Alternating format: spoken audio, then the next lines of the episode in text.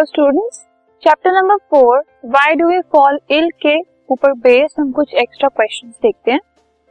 पहला क्वेश्चन है what does the word health mean health का मतलब क्या होता है? तो health is a state of being well well enough to function well physically mentally and socially जो भी पर्सन फिजिकली मेंटली और सोशली अच्छे से फ़ंक्शन कर पा रहा है, उसको हम कहते हैं हेल्दी और उसकी स्टेट को कहा जाता है हेल्थ तो हेल्थ मतलब फिजिकली मेंटली सोशली साउंड होना और अच्छे से फ़ंक्शन करना.